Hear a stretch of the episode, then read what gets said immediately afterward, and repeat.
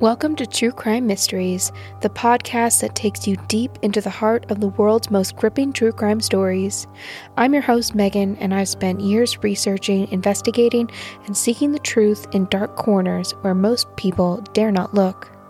Each week, we'll delve into a new case, peeling back layers of mystery, law, and human behavior. Together, we'll explore the intricate webs woven by those who break society's most sacred laws. We'll cover cold cases, missing persons, and recently uncovered serial killers and instances where DNA has identified a killer.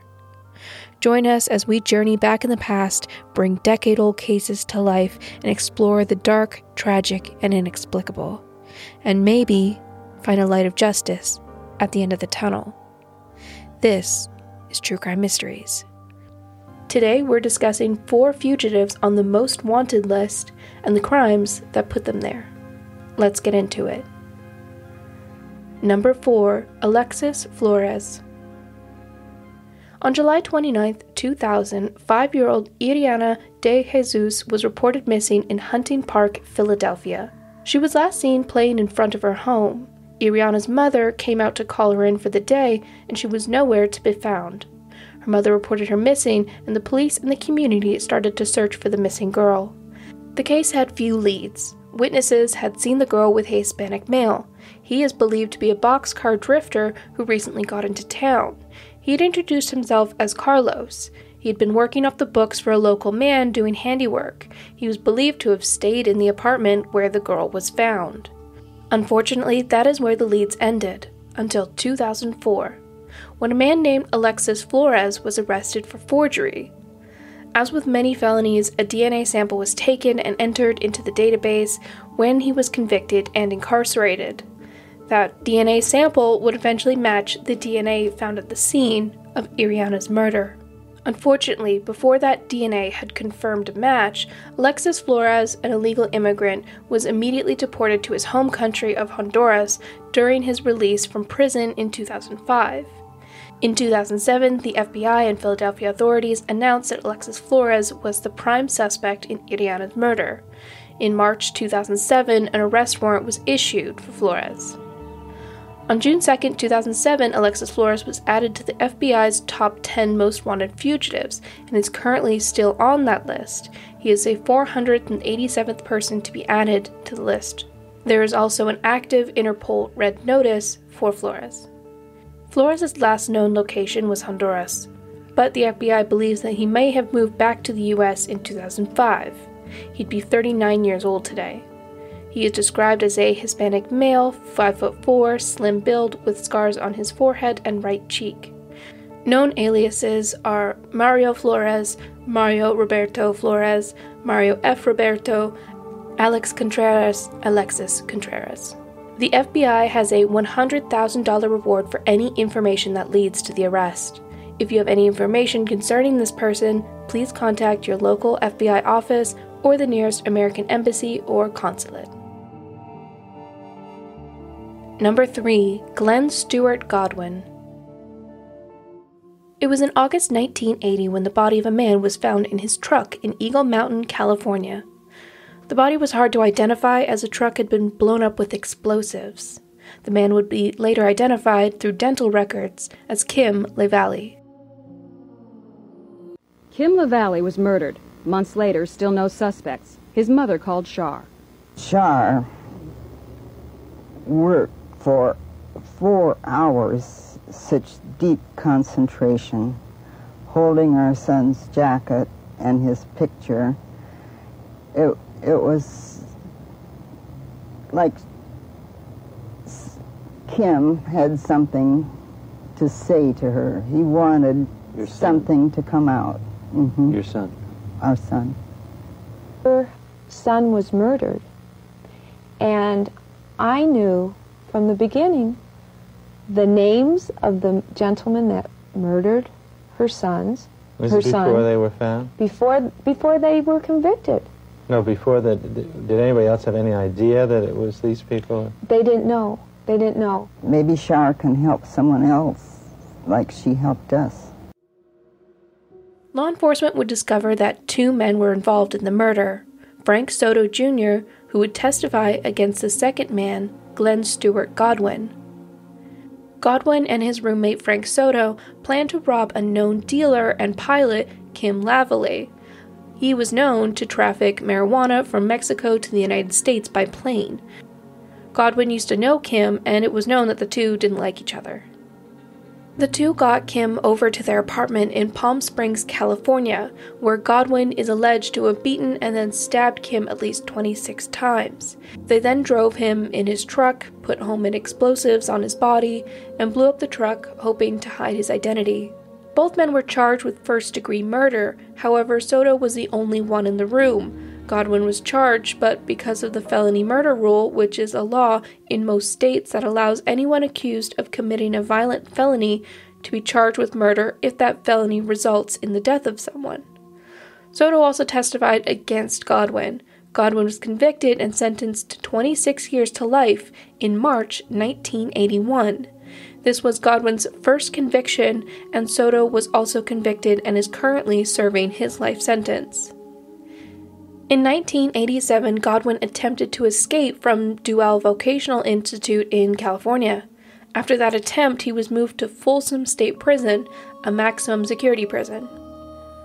Only five months after being moved to Folsom, Godwin, with the help of his then wife, who he married while incarcerated, and another inmate, managed to smuggle in supplies, including a hacksaw. He managed to cut a hole in his bars, climbed into a manhole, and crawled a thousand feet to the American River. The bars at the opening of the river had also been sawed.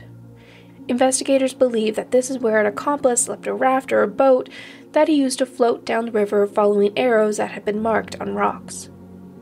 Authorities started to look for his wife and asked the public for help. In 1990, she was arrested after a neighbor had seen the episode of America's Most Wanted about her now ex husband. His wife, Shelley Godwin, had remarried and was living a quiet life in Texas. Not much was released about her arrest or whether she was charged or let go. There were articles in 1990 that showed that her current husband would stand beside her. Godwin fled to Mexico. In Mexico, he got into some trouble for drug dealing. He wasn't very good at it because he was arrested in Puerto Vallarta, Mexico for drug trafficking and sentenced to seven years in prison. He was serving his sentence at Jalisco State Penitentiary. U.S. authorities were trying to get him extradited back to California. In April 1991, he reportedly killed a fellow inmate in Mexico, delaying his extradition.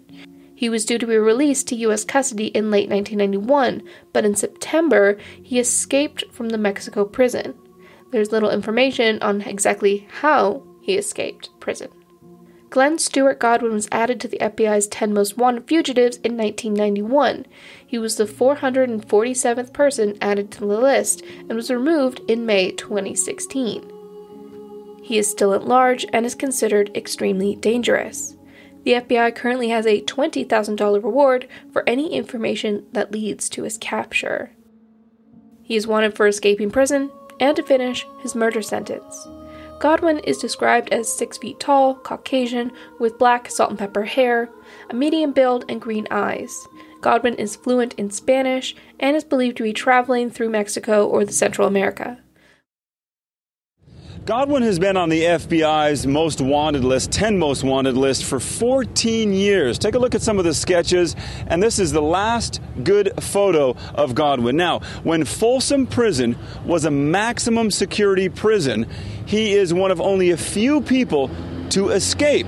He is the only one still at large with FBI Special Agent Mike Rayfield. It was inter- interesting for me because it was a cold case. So in the 1990s, Special Agent Rayfield chased Glenn Stewart Godwin for seven years. Godwin was wanted for murder. Killed a man, the FBI says, in a drug deal gone bad. By stabbing him 27 or 28 times and then attempting to blow his body up. Godwin was brought to Folsom because he was an escape risk. But in 1987, he was able to get a hacksaw, cut a hole in a fence, enter a storm drain, cross 750 feet to the American River, where a raft was waiting. He escaped.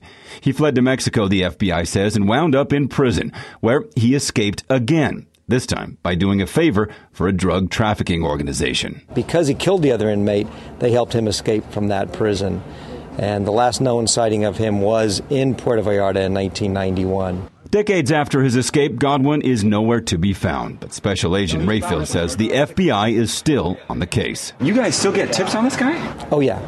Yeah, we still got tips. We're working a couple tips as we speak. Agent Rayfield says it's Godwin's green eyes and his vanity that gives him away. With the recent attention to the FBI's most wanted list, Rayfield hopes someone will lead them to Godwin. He has to be perfect every day. I only have to be perfect once to eventually catch him.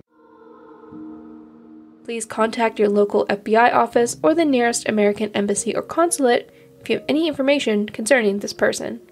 Godwin remains one of the only successful prisoners to escape from Folsom Prison. Number 2. Jason Derek Brown. On November 29, 2004, 24 year old Robert Keith Palomares, an armored car guard, was leaving an AMC movie theater in Phoenix, Arizona, with about $56,000 in deposits, when a man wearing a dark hoodie or jacket stepped out from behind the ticket booth. The man shot six times at Robert, five of these shots were headshots. Robert's partner was in the truck, as is the protocol when picking up deposits. Robert didn't even have enough time to draw his weapon. The suspect then stole the money bag and rode off on a black and red mountain bike. Robert was pronounced dead at the scene and he was shot with a 45 caliber handgun. Reporters initially said a witness described the man as being 25 to 30 year old Hispanic man. The bike was discovered by a police helicopter and sniffed out by a police dog abandoned in a nearby alley. Forensics were able to get fingerprints from the bike, and in early December, they announced a suspect, Jason Derek Brown. On December 4, 2004, an arrest warrant for first degree murder and armed robbery was issued for Brown. Two days later, a federal warrant was issued for unlawful flight to avoid prosecution. Jason Brown had ridden the bike to a BMW car waiting in the alley. The bike was then abandoned. At some point, he got to Las Vegas, where he exchanged the BMW for a black Cadillac. Jason Derek Brown is reported to have owned a business called Toys Unlimited in Salt Lake City, Utah.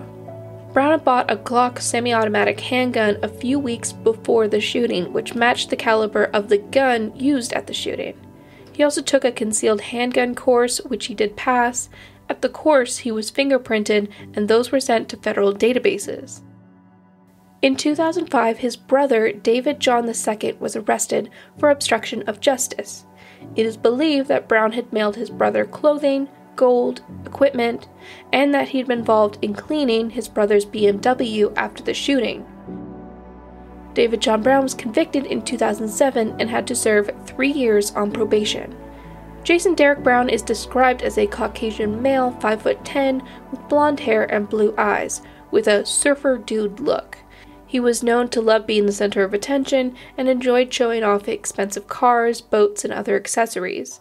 The FBI reported that he has a master's degree in international business, speaks fluent French, and did a Mormon mission in France for the Church of Jesus Christ of Latter day Saints. Jason Brown faced some financial problems in Salt Lake City and he put himself into considerable debt. That is believed to be the motive for the heist. On December 7, 2007, Brown was the 489th person to be added to the FBI's top 10 most wanted list with a $100,000 reward. Over the years, the FBI has received thousands of tips of sightings of Brown. Brown is believed to have a resemblance to the actor Sean Penn. One of his body doubles had even been arrested after a tip believed him to be Jason Brown. There have been reports that he's been seen all over the States as well as Canada. There has been one confirmed sighting in 2008. An acquaintance who had been on a Mormon mission to France had spotted him at a traffic light near the Hogle Zoo in Salt Lake City. He was described as having longer hair than past wanted posters, and they believe that Brown must have been in the area to visit friends or family. Since the 2008 sighting, no other confirmed sightings of Brown have been confirmed. In March 2013, the FBI announced an increase of the reward to $200,000 in the hopes of finding Brown. But in September 2022, Jason Brown was removed from the top 10 most wanted without being captured. That doesn't mean the FBI has stopped looking, just that the list exposures can now get more recent criminal activity. He is still considered wanted and dangerous with ties in California, Arizona, and Utah. He may have traveled to France or Mexico. He is believed to still be in possession of a Glock 9mm. Please get in touch with the FBI if you have any information on Jason Brown. Number 1. William Bradford Bishop Jr. On March 2, 1976, in Tyrrell County, North Carolina, five bodies were found in shallow graves that had been set on fire. Two women and three boys. There was not much evidence, and the North Carolina authorities were stumped. On March 8th, the Montgomery County Police in Maryland went to the home of William Bradford Bishop Jr. after neighbors reported not seeing the family for a few days, which was unusual. The family's Volkswagen was still in the driveway, but their Chevrolet station wagon was not. When police arrived, they found a trail of blood from the driveway to the front door. Inside the house was a gruesome scene, and blood was everywhere. They found a bloody scene in all the bedrooms.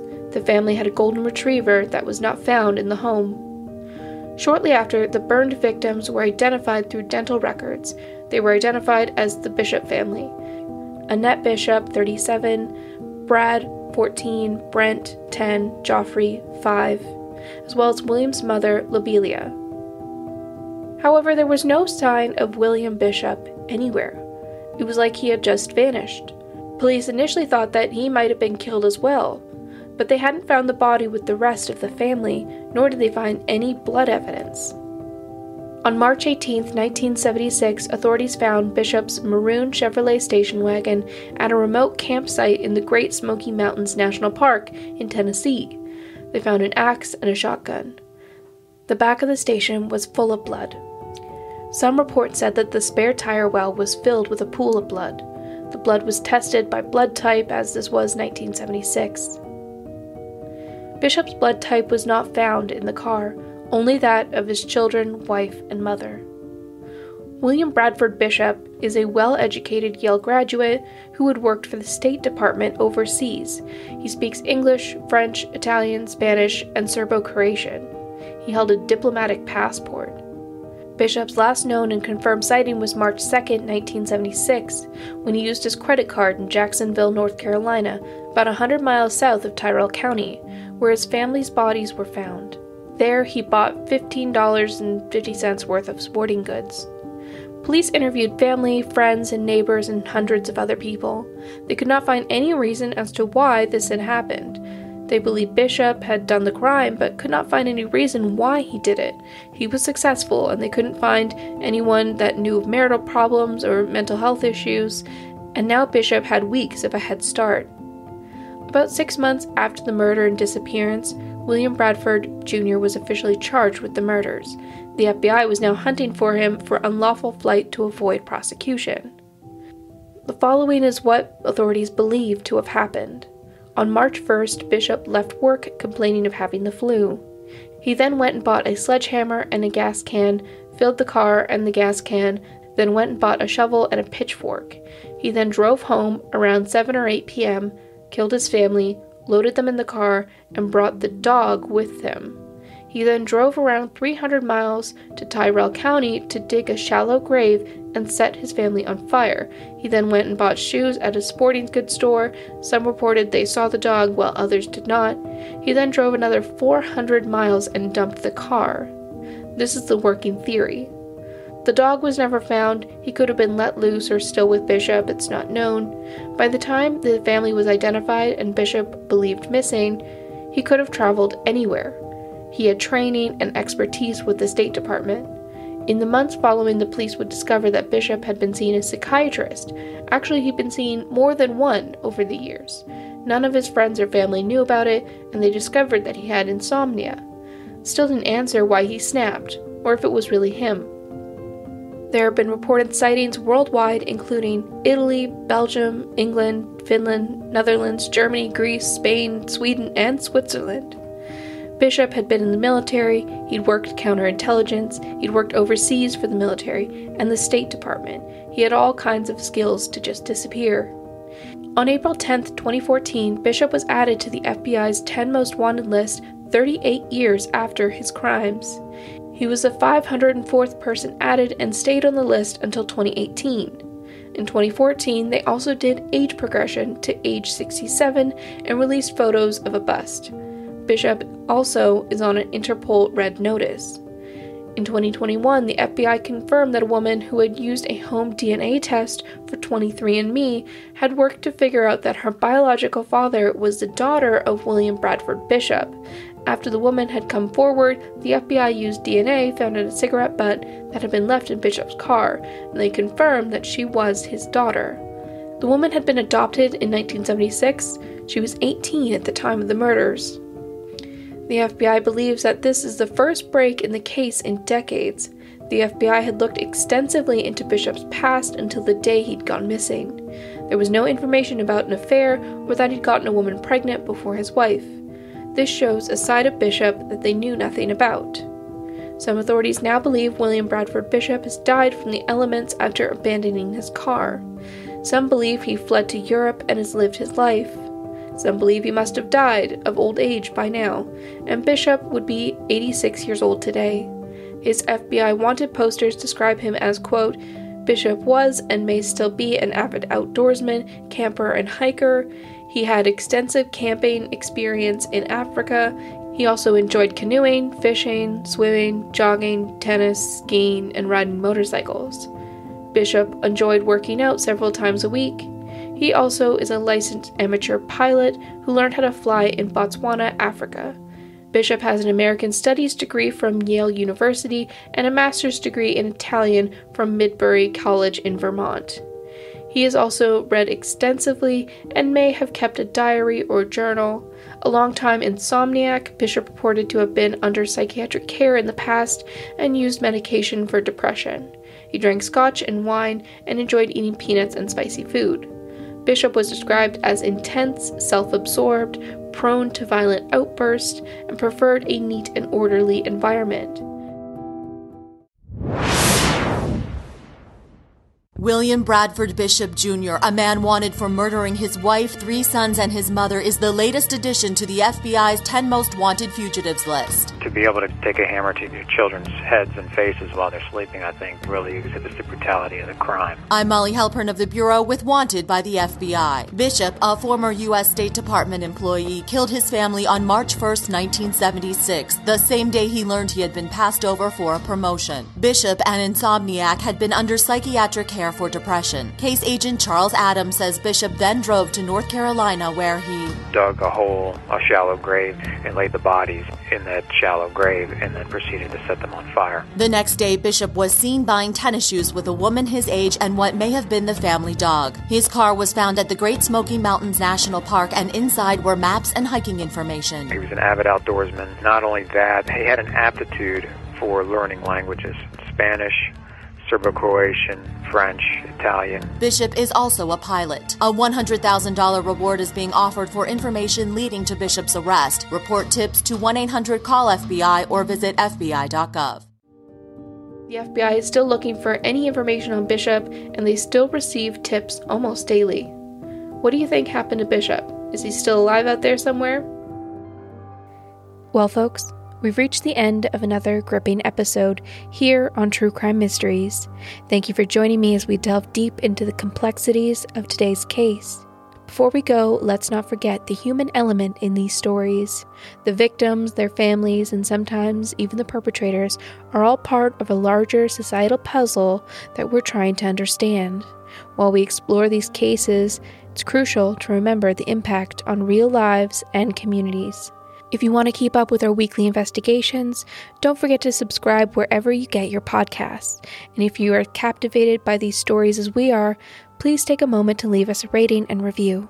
Your support helps us bring more unsolved mysteries and untold stories to light. With that being said, stay curious, stay vigilant, and most importantly, stay safe. Until next week, good night.